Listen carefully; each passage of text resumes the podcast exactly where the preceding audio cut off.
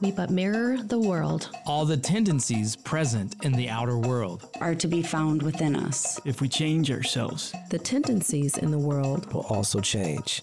This paraphrased quote from Mahatma Gandhi is the basis of the program you are about to hear. I'm Dedelian, and this is Shining Stars, a program dedicated to searching out and bringing attention to individuals and organizations that are fostering positive change within our community and within our world.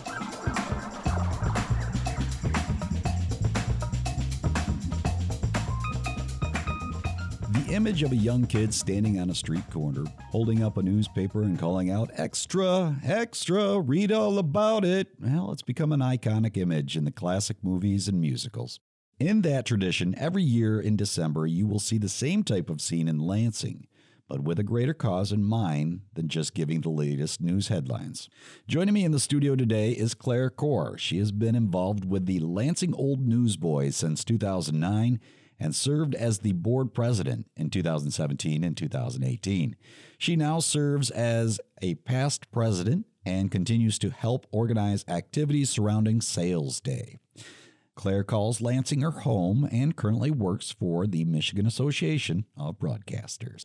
But as I mentioned, she is here representing the old newsboys today. Welcome to the show. Hey, thanks so much for having me today. It is uh, great to have you here. Now, old newsboys, we were actually talking a little bit about it uh, ahead of time, and I remember this as a kid you know, standing uh, or walking along a street somewhere and I'd see somebody, you know, holding up one of these and I didn't really understand what it was. I don't know that everybody really does even to this day. So go ahead and expound on the the mission, the goal, the objective of Old Newsboys and what it is. Well, the mission of the Lansing Old Newsboys is to raise money to provide shoes and boots for school-aged children and we operate within Lansing and all school districts within a 25 mile radius of Lansing. We have expanded our assistance to homeschool children, parochial schools, private schools, and agencies. For instance, the VFW Home for Children in Eaton Rapids mm-hmm. and Michigan Department of Health and Human Services. Okay. Anybody through community mental health, if we get a phone call that they need some shoes, we'll help them as well. If there's a preschool age child in the home where their sibling is getting help from us, we will help that preschool child as well. So mm-hmm. we'll help all of the children in the family. We also help families of any age if they've experienced flood, fire, tornado, any act of God. I, it was my grandpa that ended up buying uh, the very first edition of, of one of these that I've ever seen. So explain exactly what it is, the publication itself. Oh, right. This is the fun part. So we partner with the Lansing State Journal and we create the Lansing Spoof Journal. And this is completely 100% satire. It's like the onion. Yes. So we did a tagline in 2016, if anybody recalls that election cycle. Mm-hmm. Remember the fake news? Mm-hmm. So we added our tagline saying we are the original fake news because we started this really back in 1910. Right. We right. joined with the Old Newsboys organization in 1924. Anyway, we create the Lansing Spoof Journal, and it's a lot of fun. And really, a lot of the famous people around Lansing think it's an honor to be on the front page or have an article, a fun article written about them. So, really, it's just making fun of everything that's going on in our communities, whether it be in Lansing, Grand Ledge, Mason, Holt, DeWitt, St. John's. We just really poke a lot of fun. We have a lot of fun. And we hope that our readers are entertained mm. you know, and they're giving us their money. So, you know, it's going for a good cause, but let's give them some entertainment for that good cause. Right, right. Now, you started in a little bit there on the uh, backstory. Do you oh, know yeah. the origins of how this all came together? Oh, my goodness. Yes, this is a beautiful story. So, in 1910, a mm. truancy officer with the Lansing Police Department by the name of George Palmer okay. would knock on the doors of students that weren't in school.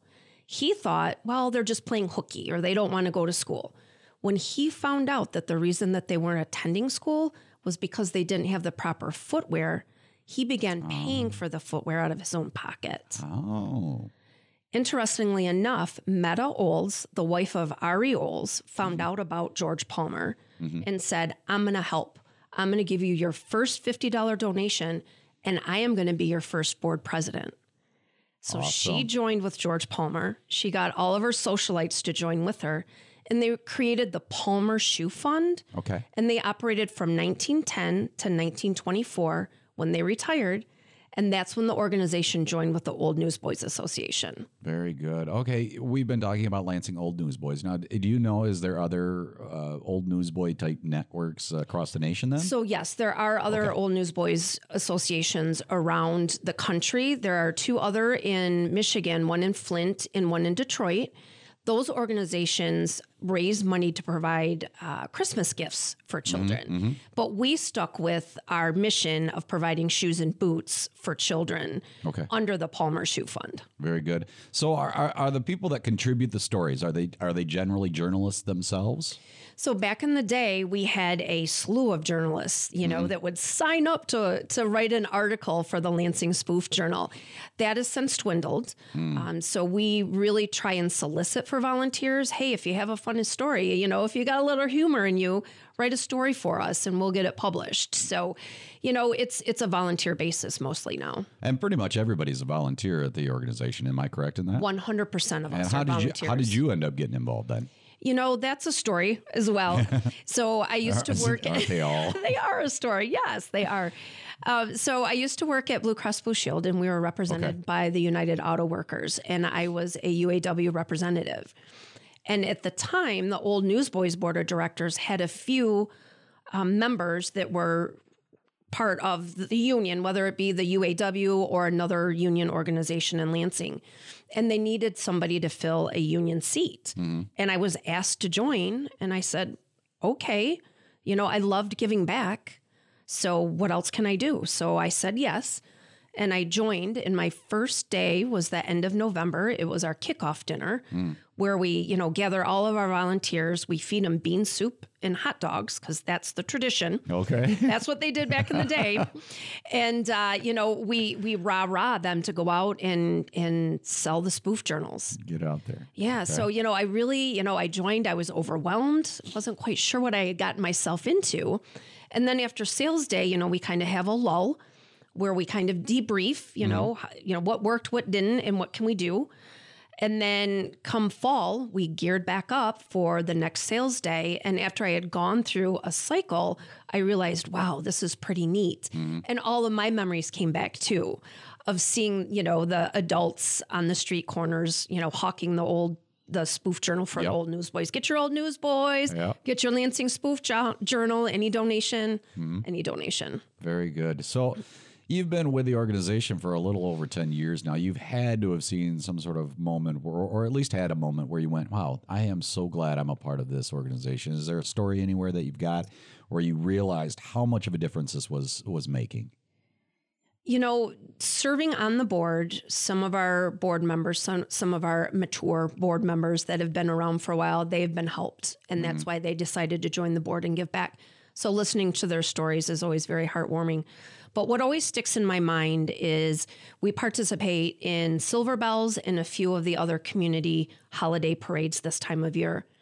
And we ride the float mm. and we holler, get your old newsboys, mm-hmm. you know, get your old newsboys, shoes and boots for kids. And when we see the families and the children lining up to watch the parade and their light, eyes light up when they see our float and the kids jump up and down and point to the shoes saying, I've got my old newsboys on. Yeah. And the parents look at us with this look of just genuine, yes, just Gratitude, that yeah. gratitude. Thank you. That's what I was looking for.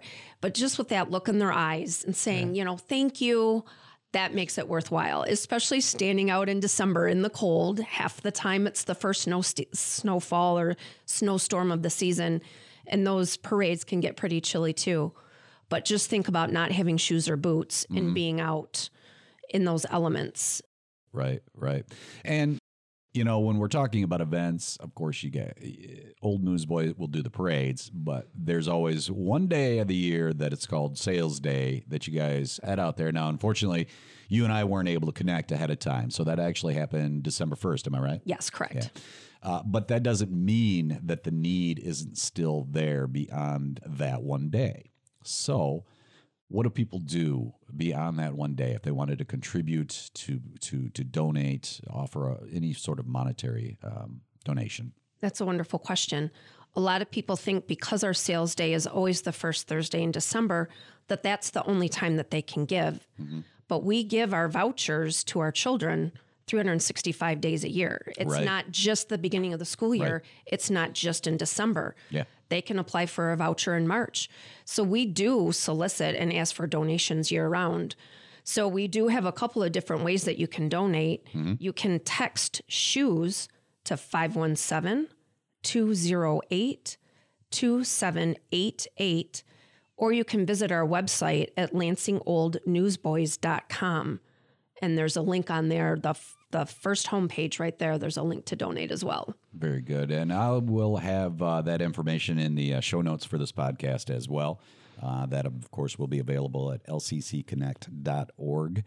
So, as the years go by, the old newsboys looks back and and they want to go, are we really making a difference? How do you measure success in your organization? Well, the great thing is, is we work with all of the area schools in our service area, and we keep track of how many vouchers come through. So, typically, what happens is if uh, a child has a need, the parent will fill out an application through the school. It's an old Newsboys application, and all it is is the name and address of the parent or guardian, the child's name, age, and what school he or she attends. We don't ask any financial questions. If the child is eligible for the free or reduced lunch program, the child is automatically eligible to get that certificate from us. Very good. So we do keep track of how many voucher or how many applications, I should say, come in from each school. So we do keep a tally. Mm-hmm. And we really gauge our outreach by the number of kids that we serve each year.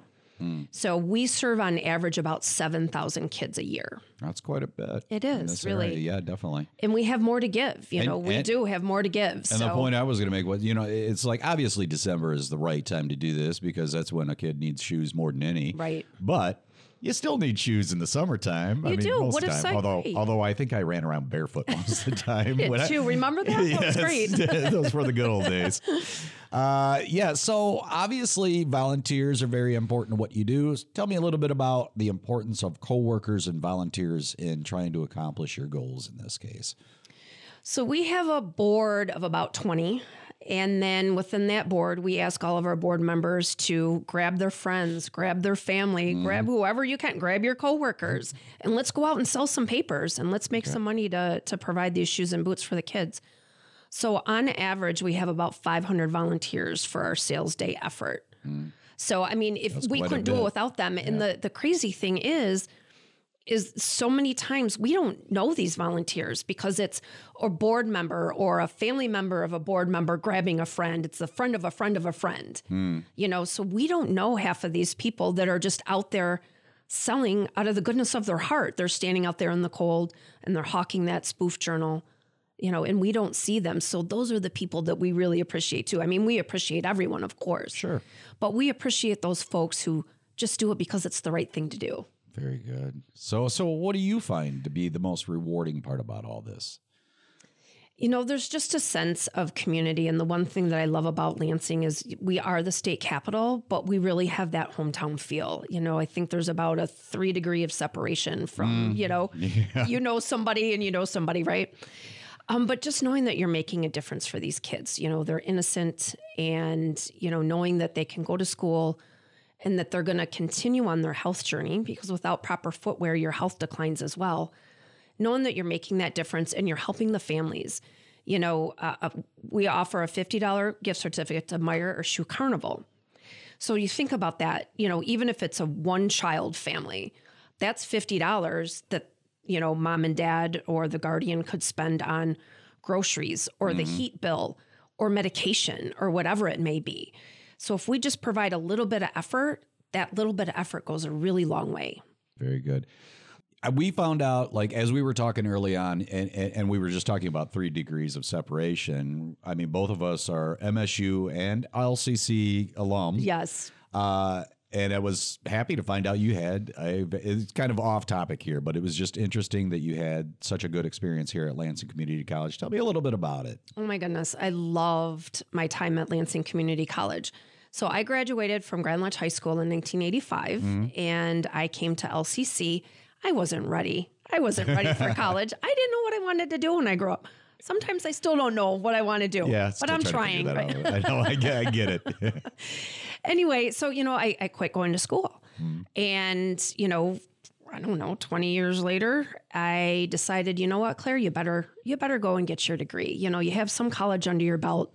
Why don't you just finish it? now, now, you said you went to MSU first, right? Siena, Oh, okay. You went to Siena. Yeah. Okay. All right. Siena. I wish I would. Well, Well, see, I, shouldn't say that. I love my MSU. I bleed green, but I love Siena. I, I started off at MSU and then turned around and did it backwards because most people go to LCC first and then they go to M- Right. MSU. But I, I came to LCC afterwards, so I, I don't know oh, why. That's a little different. Yeah, well, It's all right. It was me. Actually, it was me trying to fi- figure out what I wanted to do when I Right. grow up, and Right. still working on that. But yeah, Yeah, me too. But LCC really helped. You know, I I, I talked to quite a few universities. Mm-hmm. A lot of them offer, you know, online programming, so I could go to school in the comfort of my home. But there's something about being around your peers and having that interaction. So LCC was very appealing. You know, I could I could bring in my credits because back then it was the term yeah, not the semester. yep. So we had to do a little finagling with uh, the credits that I did have. But then Siena Heights University offered a wonderful program, and that was through the University Center at LCC. And I could come down to campus. I could be a part of campus life. You know, I didn't have it in 1985, yeah. but I had it when I was 40. And, you know, I could work and I could take my classes. I did a few online, and within seven years, I had my bachelor's. very good, very good. I'm glad to hear you had a positive experience here at LCC, and I'm I am absolutely in awe that uh, you folks are doing what you're doing at Lansing Old Newsboy, and appreciate everything that uh, you do there, um, and that you're still a part of it. I do have one more question. More question for you. I just wanted to say thank you for doing that, and I also wanted to uh, reestablish that website one more time. Sure. So our website is lansingoldnewsboys.com, or you could text shoes to 517 208 2788. There it is. All right. So, final question, and this is one I ask of all my Shining Star guests. If you had the ability to snap your fingers and put one thought into the collective consciousness of the entire human race at the same time, and, and you do kind of have that moment here because it's being broadcast, Uh-oh. what would that thought be? You know, sometimes I think it's overkill, but it just comes down to kindness. Be kind. Be kind. Be kind. Be considerate of others. Yeah. You know, get out of your head. It's not all about you, it's about the collective community. Yeah. So, do unto others as they would do unto you. There you go. yeah. Thank you. All right. Well, I always hope that uh, snap of the finger will make it happen. So, go ahead and snap those fingers. Remember, We can all contribute something good to this world. No matter how big or how small A simple smile Or a friendly gesture. Is all it takes. to expand positivity. One inch further. Thanks so much for listening to Shining Stars and, of course, sharing your time with me today. I'm Dedalian, and you can listen to this episode of Shining Stars on demand, along with other LCC Connect programs at lccconnect.org.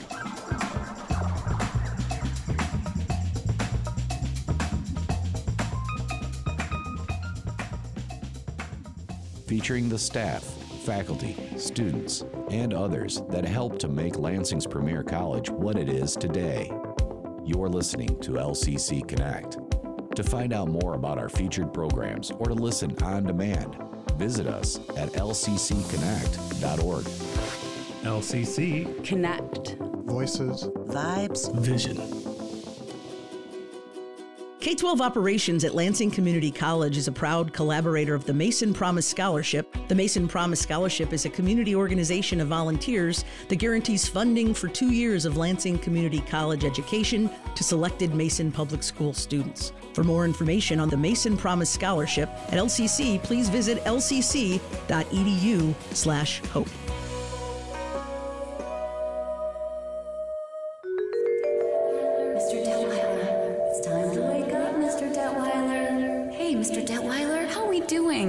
Your surgery is over. Oh, it's over? What happened? Hi, Mr. Detweiler. Dr. Newman here. You have a new knee. It went great. You'll be up and around before you know it. And it's all because of you. Uh, what did I do? You were captain of Team Detweiler. You told us everything we needed to know your medical history, your allergies and prescription meds. You asked me tons of questions. What your options to surgery might be, what to expect during recovery. You even asked me how many knee replacements I've already done. Huh.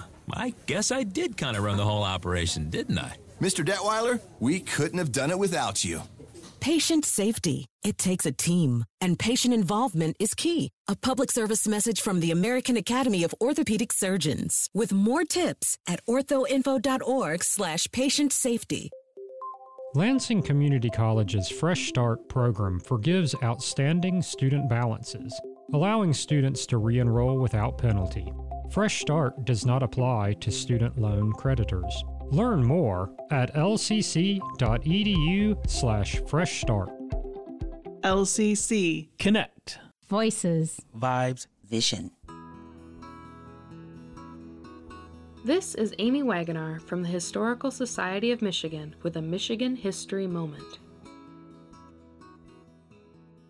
Michigan's 19th century logging companies had a problem.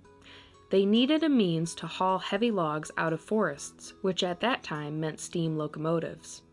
But steam locomotives needed sturdy rail beds and gentle grades. Engineers considered a 3 degree grade a steep one for locomotives, and that meant cutting through hills and bridging valleys. The expense and time needed to build suitable roadbeds made logging railroads impractical. That is, until Ephraim Shay came up with a solution. In 1870, Shay settled near Lansing, then moved to Haring, near Cadillac, where he ran a sawmill. In about 1875, he built a narrow gauge tramway and, a couple of years later, hit on the idea that would make his fortune. He designed a unique steam locomotive. Conventional locomotives had drive wheels turned by drive rods. Shay's locomotive was geared with a side mounted drive shaft. The trucks, the framework that carried the wheels, could pivot. The boiler was offset to compensate for the weight of a vertically mounted motor on the other side that turned the drive shaft. People laughed at the Shay design, but they stopped laughing when they saw the Shays in operation. The geared drive eliminated the pounding of the drive wheels, and the pivoting trucks allowed the Shays to negotiate sharp turns in the track.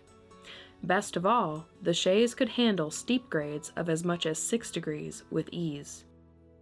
All of that meant that a Shay locomotive could run on cheap, poorly built roadbeds and in mountainous terrain. The geared drive limited their speed, but low speeds posed no problem for logging or mining railroads. Ephraim Shay licensed the Lima Locomotive Works in Lima, Ohio to build his locomotives. The first one went to a logging company in Grand Rapids in 1880. The new locomotives caught on quickly, and by 1892, Lima had sold some 300 of them. Ephraim Shay and his family moved to Harbor Springs, Michigan in 1888, where he built a house as peculiar as his locomotive. The Shay hexagon house had four hexagonal wings that came out from a two story hexagonal core and was clad inside and out with sheets of stamped steel. Ephraim Shay died in 1916. His hexagonal house, now owned by the Harbor Springs Area Historical Society, is listed on the National Register of Historic Places. This Michigan History Moment was brought to you by MichiganHistoryMagazine.org. Featuring the faculty, staff, students, and others that helped to make Lansing's premier college what it is today.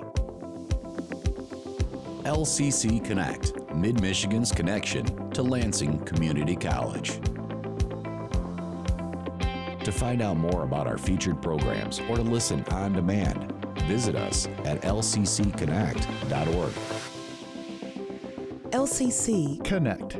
Voices, Vibes. Vision.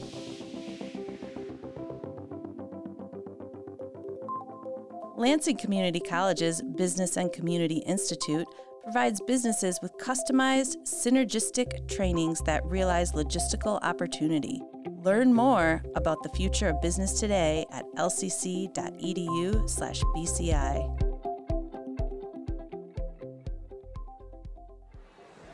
Just now, another kid dropped out of school. There's one every 20 seconds. Over 200 kids an hour. That adds up to nearly 5,000 kids every school day. If we do nothing, 3.5 million kids won't receive a diploma over the next four years. But there is someone who can change that, and that someone is you. United Way knows that kids who have a caring adult in their life are more likely to make it. So make a pledge. Tutor a child who needs help. Mentor a kid who needs someone on their side.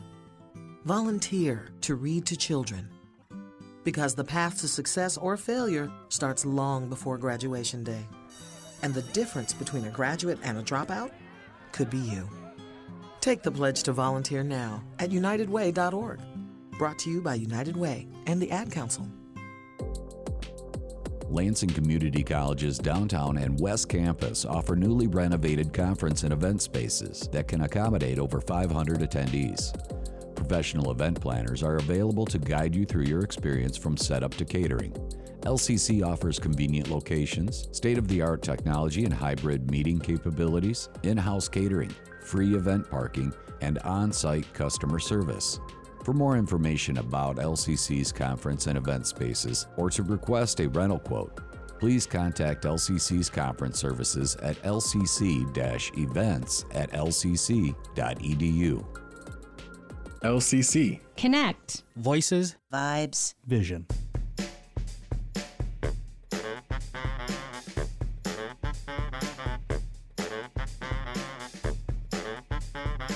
Welcome to Galaxy Forum. I'm your host, Melissa Kaplan, and we're here to explore the creativity happening in the LCC galaxy, in our classrooms and on campus, and connecting the work of our stars with our community. In this episode, we're exploring learning and working in aviation maintenance and what it means for the Lansing area and beyond that LCC has a top notch aviation maintenance technology program. I'm so pleased to welcome our guest today, Nicole Noll-Williams, who is the president and CEO of the Capital Region Airport Authority. Welcome, Nicole. Thank you. Nice to be here. Thank you. And from LCC, we have two guests. We have Mark Bathurst, who is the director of LCC's Aviation Maintenance Technology Program. Welcome, Mark. Thank you. It's great to be here and Leah Dack, who is a second year student in the Aviation Maintenance Technology program and one of eight women to be graduating in 2023. Welcome, Leah. Thanks for having me. You're welcome. So, before we jump into the big picture of what LCC's program is all about and the community impact, Leah, I want to start with you and ask you what drew you to this program? Um, so I went through the Wilson Talent Center's ground school program because initially I thought I wanted to become a pilot. And I decided being a pilot wasn't for me. So I decided to switch over to maintenance because that seemed a little more interesting and up my alley. And I'm from Mason, so I knew about the airport and LCC's aviation maintenance program. So, what is it about maintenance that is interesting to you? Because when people think of aviation, I bet a whole lot of people who think about aviation careers are thinking about piloting that plane or somehow being on the plane. But I'm really intrigued what drew you into maintenance. I really like working with my hands. so, um, being able to wrench on an engine or rivet aircraft structure, really, I think that's what drew me as opposed to the more technical piloting side. And I like working with systems and troubleshooting, like what stuff's going wrong. So I think that's what drew me. That those are important interests, I think, in order to do what you're doing. mm-hmm. That's why I would think the troubleshooting is is crucial. Mm-hmm. Um, I have to just share. I was recently tuned into the Artemis launch, which is. Uh, uh, and talk about troubleshooting and what it takes to get this launch to the moon um, that's going to stay up there for for some significant amount of time. It's impressive. So people who have jobs like you're aspiring to are so crucial for the successful operation and you know kind of make the world go around and make the planes fly so thank you thank you for doing that so what mark do people learn in the aviation maintenance technology program in terms of making the planes fly and tell us about a little bit about what and how uh, and how our program runs sure so the faa federal aviation administration starts with the basic structure of the program. They tell us what we teach, um, levels of proficiency our students need to achieve, how many hours we spend on a various subject. We teach from front to back, top to bottom of everything about an airplane. And the reason we do that is because our students, when they leave as graduates, will go possibly to airlines, they may go to manufacturing, they may go to repair facilities, they may go to a component repair or manufacturing facility. So we don't know where our students are going to go, so we have to teach them everything. Um, and by everything, I mean everything. Every part of an airplane, and Leah can tell you whether it's the control surfaces on the back of the wing or the tail, whether it's the engines, whether it's the cockpit, all of the cables that fly or the pilots use to fly. Everything about an airplane, Leah knows by the time she graduates. Subsequent to graduation, our students sit for a series of examinations with the FAA, totally separate from what we teach, um, and they're evaluated on their knowledge and their skill. So our job is to make sure not only do they know everything that the we need them to, to know, but that they can successfully pass their licensure process with the FAA. Upon completion of that, they're awarded what's called an airframe and power plant license. It's a federal license, which means it's good anywhere in the United States. In fact, we have students working overseas. Whereas if you go to nursing school in Michigan and then transfer to Ohio, you have to become relicensed, depending on reciprocity. With the FAA license being a federal license, you go to school in Michigan, you can work in California or vice versa, which gives our students great transferability of skills because the majority of our students who graduate do not stay in the state of Michigan. So they're out there in the career field, uh, productively working on airplanes, manufacturing components or engines or airplanes, or repairing them. And um, Leah's a good example of someone who's doing exceptionally well in the program and will have her choice of probably six or seven different job offers, excuse me, job offers by the time she graduates. That's incredibly impressive. It is. Yeah. yeah. I think every student would like to be in that position. I've heard that about our program that and about aviation maintenance technology that it's in huge demand. Yeah. Not only is it in huge demand, but the salaries now are significant. Our students are going to be looking at a starting salary of $60,000 a year or more wow. after two years in our program. And then there'll be things like bonuses and profit sharing, relocation allowance, tool allowances, all the inducements that an employer needs to have for a student to come, a graduate, to come and work for them are out there in the career field right now. It's phenomenal. That's that's it's a incredible. great place to be. Yeah. Yeah. So Nicole, I heard Mark say that that a lot of our students don't stay right in this area or in Michigan, and yet there's a an impact, a very positive impact of the kind of the synergy between the aviation maintenance technology program and the Capital Region Airport Authority that manages not only our our, our public well both our airports the the Mason Jewett right. Airport. so tell us a little bit about that impact and and what it means to the Capital Region Airport Authority and our community. Yeah, as you said, the Airport Authority actually owns and operates the Capital Region International Airport here in Lansing, but we also manage Mason Jewett, which is where LCC's uh, program is is held but graduates coming out, and I believe right now you've got what 89 students that are, are going through the program today. And as those students are coming out, there's a lot of opportunities, as Mark mentioned, for them to stay in the airline industry, to look at the aerospace opportunities. And, and aerospace in the state of Michigan continues to grow. There's a lot of mm-hmm. opportunities as students continue to graduate and come out, as, as the state of Michigan's working on attracting these aerospace manufacturers into the state of Michigan. We hope to create even further opportunities.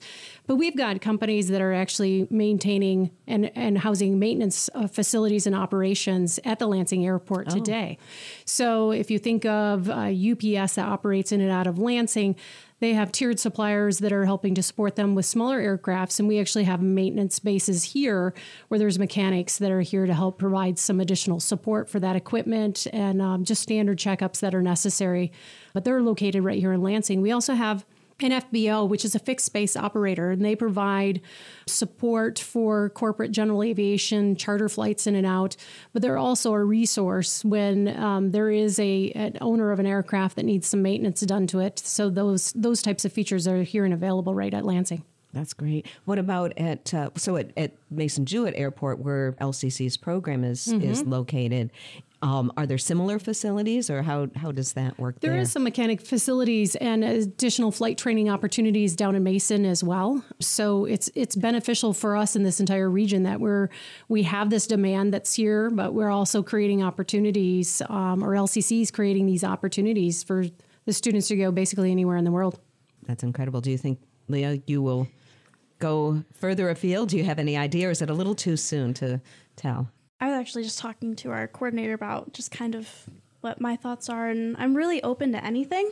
I'd like to try to stay in the Midwest, but if not, then definitely like Denver. But I've also looked abroad internationally at what opportunities are out there because I think that would be really fun as well. Certainly. yeah. Definitely. So, So, Mark, tell us a little bit about the facility. Um, I've had the pleasure of seeing it, and it's pretty amazing. And I hear it's expanding. So, you know, if you and Nicole can talk a little about the airport facility and the school, what students get to work in and on, that would be great. Sure. So we have a 20,000 square foot hangar training facility at the Mason Jewett Airport. We're the largest tenant in terms of square footage at the airport. As, as you pointed out, as Nicole pointed out, we've got about 89 students in the program right now. We're at capacity. Our classrooms can accommodate more. Our training uh, areas out in the hangar can accommodate more. So, by virtue of the fact that we've been really successful in not only in attracting but retaining students through this program, the college has committed at some point in the future to an expansion. So, we're looking at an additional hangar, um, and Nicole's folks have been very accommodating to work with us because, as she said, the Capital Region Airport Authority owns and operates the airport. We're a tenant at the airport. So, in working with, with the Capital Region Airport Authority, uh, what we've decided is we'd like to double the size of a new hangar, 40,000 square feet. We can accommodate all of the equipment that we currently have stored in various other hangars at the airport property, uh, increase the class size, and teach some other things that we can't do now because, again, of the, of the size limitations. So, this is a growing program. There's a huge demand out there. And one of the things that we think is, is really important is to provide our students with a top notch, first class training facility uh, well maintained. Um, my advisory board was in uh, Mason last night at our facility, and there's folks from Delta and other repair facilities and manufacturers from all over the state. And to a person, there, they're very excited about the fact that we have the opportunity to expand and been very supportive of that because uh, they're the ones who are the consumers, if you will, of, of our output, which are graduates. And they're very familiar with the program uh, very supportive, as I said. So we're, we're really excited about the opportunity. And again, we appreciate Nicole's assistance in making sure that we've got the land available as well as the approval authority available through uh, what's called an FAA airport layout plan to make sure that, that that space is there and has been memorialized for us to use. Was that a challenge to accomplish, Nicole? Oh, no. Um, you know, I'm a very proud LCC grad, and so I couldn't be uh, more honored to, to continue to partner and work with LCC, especially in an area that we're talking about. There is a demand, there's a need for it, and it's going to continue to grow. So we need to make sure that we're helping to provide whatever support we can so they can continue to educate the future in the aviation industry. That's that's wonderful. So an LCC grad, Yes. wonderful. What Yeah. uh, what was Long your time focus? what was your focus when you were here? You know, that's uh, kind of an interesting story. Originally, I was coming to be a dental hygienist, and I ended up meeting an Another great program here. a fantastic program here. And I ended up meeting an instructor teaching uh, airport management uh, back when there was a hospitality uh, program uh, many moons ago. And that interaction that I had with a professor in the hallway just kind of drew me in to take a class. So I took the class and totally changed the trajectory of my career. I mean, I started out loading and loading planes and de-icing aircrafts um, in my career. Yeah. That's that's great. Another you know on the ground person. Yeah. Um, which uh, I'm going to jump to a question that sort of leads me to something that I was thinking about in technical fields in general. They're generally more male employees than than women um, in a whole lot of fields uh, in the the STEM area and the sciences and technology. Leah, how has that experience been for you? It's definitely interesting. Again, like my bio said, in my class, there's an AM and a PM, so I'm in the AM. Um, in my class, there are, uh, what, four, including myself, women. Um, so out of 20 people, uh, four of us are women. So it's just definitely very interesting.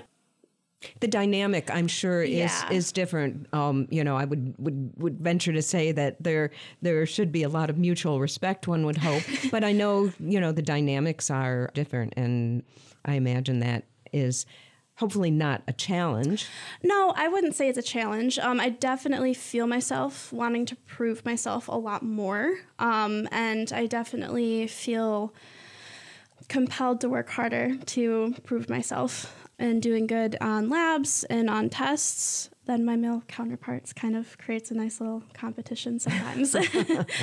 yes, But yes. it's very cl- welcome. Clearly, Yeah. you are accomplishing that. You're sitting here. Yep. You were chosen to do that. So, I mean, Nicole, wouldn't you say women? Not all, but I think there's there's as you aspire to be in fields where there aren't as many women.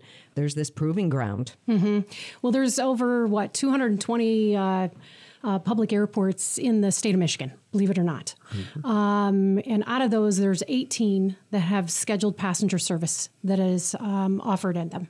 I am the only female CEO in the state of Michigan for those airports, for the 18 um, Mm. that have commercial passenger service, and it's a bit of a transition that has occurred over the last few years, and so I'm even you know, work with other women CEOs across the United States, which is a, a, a small group of us.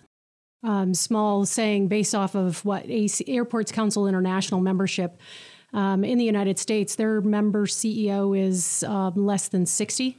Um, and I think right around uh, 18 in Canada. Mhm. Now, I'm sure there's more outside of that membership group, but it's a very small group and it's interesting. And as we look at the next few years, we're going to have a lot of the baby boomers that are going to be retiring, and, and many got into aviation from coming out of the military. And um, from their military career, coming back to the United States, getting involved in operations of airports, and then moving into leadership roles. And um, we'll see a bit of a transition, I think, in the next, you know, three to five years. Will there'll be a lot of airport CEO positions that'll be transitioning to new leadership? So it does create opportunities for women and minorities to get involved and engaged in areas that traditionally um, hasn't been uh, filled by by those groups. Right. That that makes makes a lot of sense. And I think as people from those groups see other people in those groups achieving that kind of leadership or work position, then they may be more inclined to see the opening for themselves, um, the possibility for themselves. I know you were you received an Athena Award, uh, Distinguished Athena Award, and Athena is a, a leadership organization. Mhm. And so, as a leader, that's part of your role is to be out there and um, whatever it is that you're you're leading, you're presenting that as a possibility for others to um, follow in your footsteps. So that's that's a really important important role. And as, a, as a point of reference, I've been with LCC seven years. Before that, I was an airline pilot for a number of years, and before that, was a pilot in the Air Force. When I started flying in the Air Force, women were not allowed to be pilots. Really? By law, they couldn't be a pilot. Um, that barrier was broken down in the mid 70s, and you rarely saw women working on the flight line as mechanics. Um, transferring to the airlines, almost the same situation. Not by law, but just by virtue of the fact that aviation has traditionally been, in all facets, a male dominated um, career field. So the fact that we have a number of women in our program, I think, speaks highly to the fact that it is opening up. And I think that diversity and inclusion are uh, incredibly important to have the perspective um, in any career field. And so it's exciting for us that folks like Leah, women like Leah, want to be a career uh, mechanic uh, working on airplanes, whether it be in manufacturing or repair or the airlines. Um, that's exciting. That really is because it's taken a long time to get there. But I think we're, as Nicole was saying, uh, there's going to be more and more and more, and that's exciting. That's Mhm. really good. Yeah, and I, I loved what you said about the, the different perspective because that's, you know, by opening things up, that is everybody benefits. And we know that. Sometimes the transition is hard, but everybody does benefit in the long run. And the, the field and the safety and the all of that is going to improve as a result of having those those different perspectives. So I want to go back to the program itself for a minute. And Mark, there's something um, that I'm interested in asking about, and that is what it means to be a partnered aviation maintenance school with Delta. That's that's kind of a big deal, isn't it? It was a big deal. Um, Delta looked, this is a number of years ago, five, six, seven years ago, looked out at their workforce, their mechanic workforce. and calculated that if everybody retired the day they were first eligible, Delta would shut down. Oh. Because it was a legacy workforce, aging. We had been through uh, 9 11 and then 2008, 2009 recession. And a number of their older, more experienced employees took retirement, left the career field, whatever. So Delta said, How are we going to find mechanics for the future? We have to fund, in effect, the future.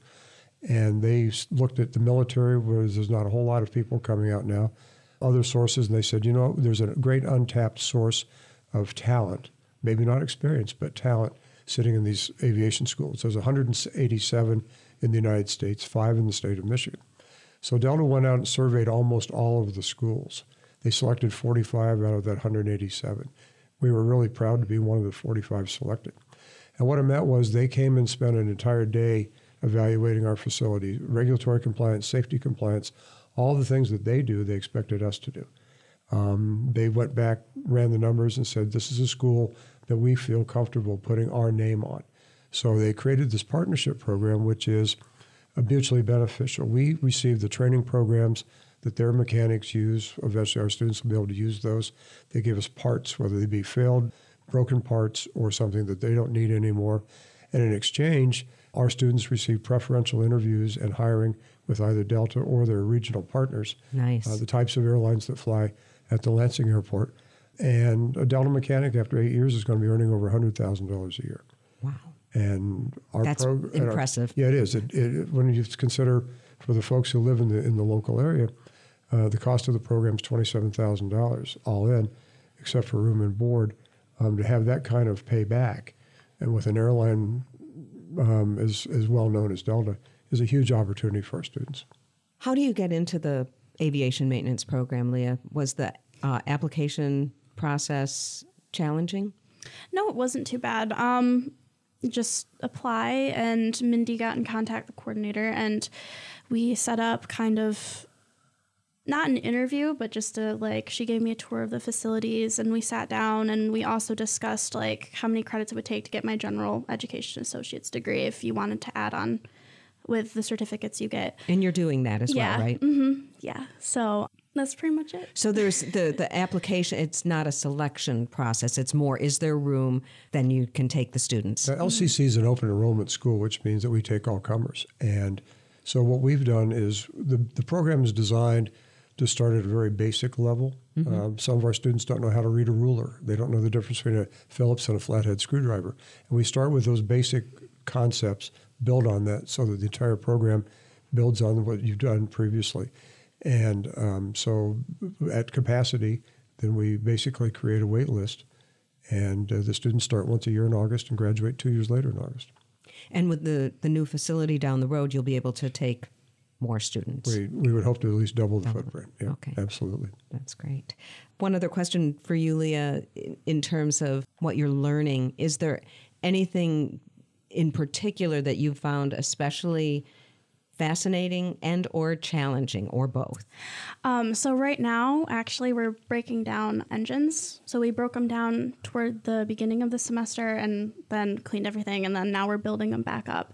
And it is equal parts fascinating and frustrating. Like some days I just want to like. I don't know, throw it across the room. Throw the engine across. That's kind of big, isn't it? yeah, but you know, um, so yeah, that's probably been one of my favorite parts of the course so far. I'd say, but mm. we cover so much from welding to engines to structural repair, so it's we get a lot of good experience. And what Leah didn't say was that they have to make the engine run that they've torn Yeah. apart and rebuilt. so it's not just a question of taking it apart and putting it back together. We put it back on an airplane, take it outside on the ramp, and they have to make it run. Yeah. Part of the graduation process is a, a running engine. Definitely. If it doesn't run, you know, what good are you? That's right. what Now- good is it? Then we're back to troubleshooting. That's right. Mhm. Definitely. So I know uh, LCC's program has been around almost as long as the college, I think. And so it's, uh, of course, as you've described the industry briefly, it's gone through a lot of changes with, with the industry. I'd, I'd like to hear just a little bit from each of you, you know, as we kind of wrap things up. What do you, besides the expansion of the facility, what do you see in the future, Nicole, for, for the program and, and for what it means for not only the Capital Region Airport Authority, but for the For the community. industry, yeah. yeah, in the industry. well, first off, thank you for for highlighting this because I think what we hear on the mainline news is about pilot shortage, pilot shortage, pilot shortage. But we're not talking about this area that's being trained right here in our backyard. And we're bringing these students, getting them successfully through the program. And now they're out in the workforce. As Mark mentioned, we were talking about situations where airlines would have to close because we don't have enough mechanics to keep the day to day operation going. So, this is such an important piece and a, an important partnership for the Capital Region Airport Authority. And we look forward to partnering them with, with any future growth, any future training and technology that may be put in place. Um, so, we're excited about that. Oh, that's great. How about you, Mark? Yeah, so um, one of the things that we're looking at is what does the industry look like 10, 20, 30 years from now? You're seeing that airlines are talking to manufacturers of electric airplanes small, maybe four or five passenger airplanes, the, what they call urban mobility airplanes, take off from the skyscraper in New York, fly out to uh, the Hamptons or whatever the case may be, or from Boston out to Provincetown or wherever. So that's something that we're, we're thinking about is what, how do we have a role in that? Um, the construction materials, as Leah mentioned, uh, we're getting away from metal and going to composites. Composite repair is a big deal. We teach extensively composite repairs because we know that's where the industry's headed autonomous airplanes, whether it be from a passenger standpoint or an operation standpoint. Certainly, something for Nicole to consider is you have airplanes with people flying them, and maybe airplanes, probably maybe on the freight side to start, that aren't having pilots on wow. the airplane. So wow. how do you how do you integrate that? so there's all sorts of new opportunities for us. Uh, we're we're continually looking at what do we need to do next. And I think that's that's exciting for us. Very exciting. And Leah, you can have the last 30 seconds to a minute. Your future is just right on the horizon. What excites you the most? I think uh, getting out of Michigan in the cold will be very exciting.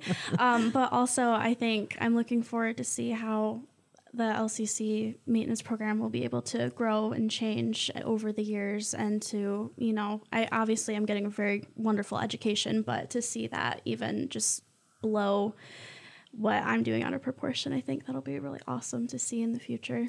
That's wonderful. Well, I'll be excited to see where you land initially and where you take off from. So, thank you.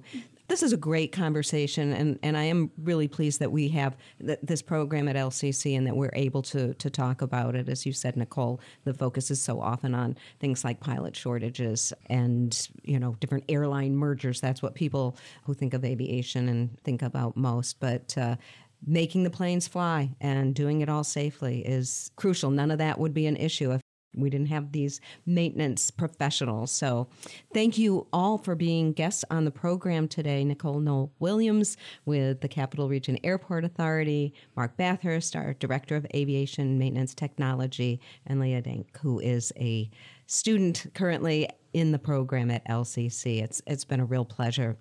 And thank you all for tuning in. To listen to other episodes of Galaxy Forum and all the LCC Connect programming, visit lccconnect.org. Special thanks to our technical producer today, Dedalian Lowry, and to Andy Callis for composing our theme music. I'm Melissa Kaplan, and this is Galaxy Forum on LCC Connect.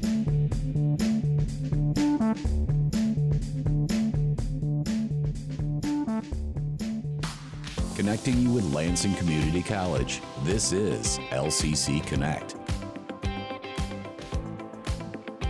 LCC Connect. Voices, Vibes, Vision. Lansing Community College Performing Arts features several events and presentations throughout the year. Find more information by visiting lcc.edu/showinfo. All right, everybody in the car. Let's go. What are we gonna do first when we get there, Mom? Go for a hike? Sure, if you want. What about canoeing? Can we go canoeing too? I don't see why. What about a bike ride?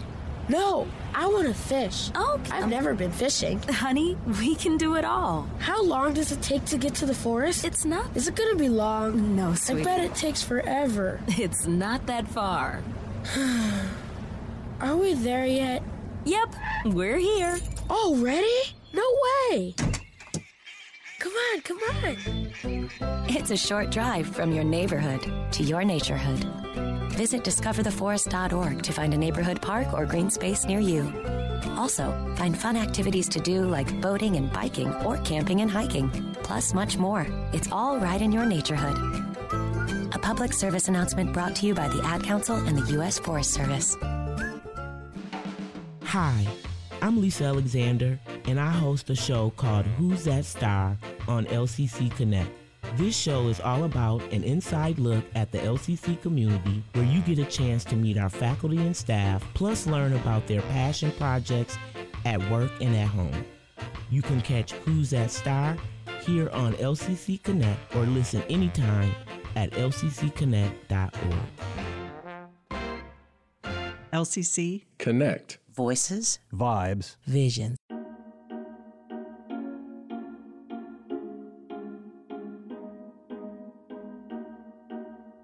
You're listening to Art Happens Here, the podcast that explores the often curious and occasionally amazing art installations on, in, and around the campuses of Lansing Community College. I'm your host, Bruce Mackley.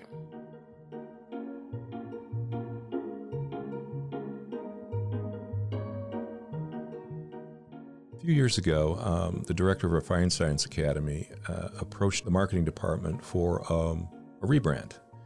Turns out the fire science logo that they'd been using for many years, it just didn't work. It couldn't embroider well, and it was time for, uh, for a refresh. So we worked with them and developed what they currently use, uh, which is the LCC Dynamic Star combined with a Maltese cross. Turned out cool. I mean, we uh, we spent some time on it, and there was multiple levels of refinement, but we arrived at what they uh, what they liked, and it is on everything out there.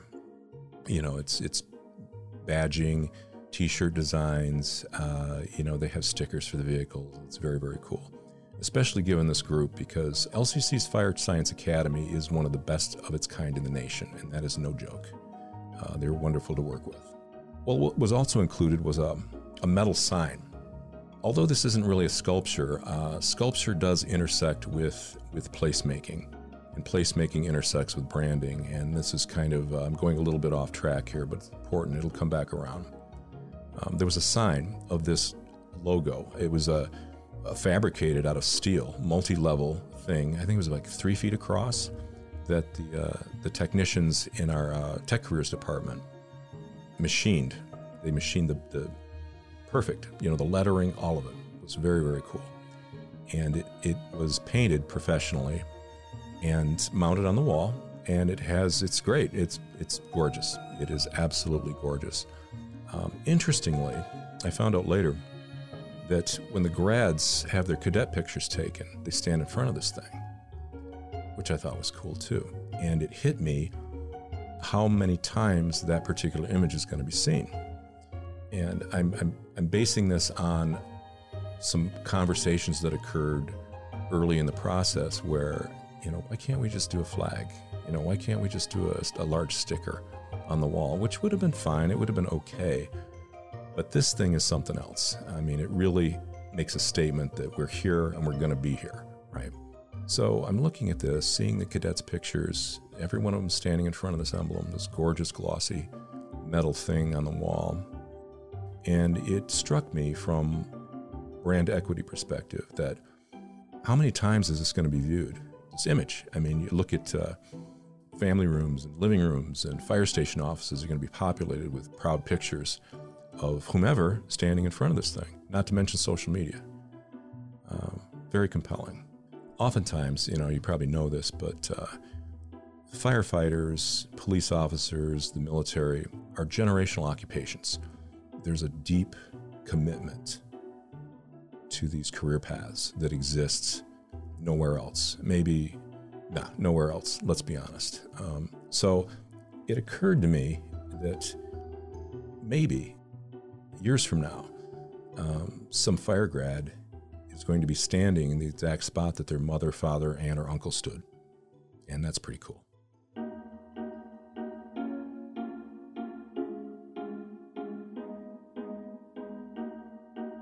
Art Happens Here is a production of LCC Connect.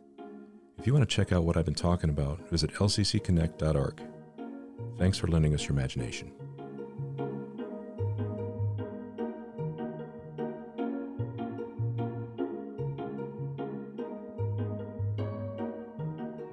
This is WLNZ Lansing. You're listening to LCC Connect, a weekly program that features the voices, vibes, and vision of Lansing Community College. To find out more about LCC Connect programs or to listen on demand, visit us at lccconnect.org. LCC Connect. Voices. Vibes. Vision.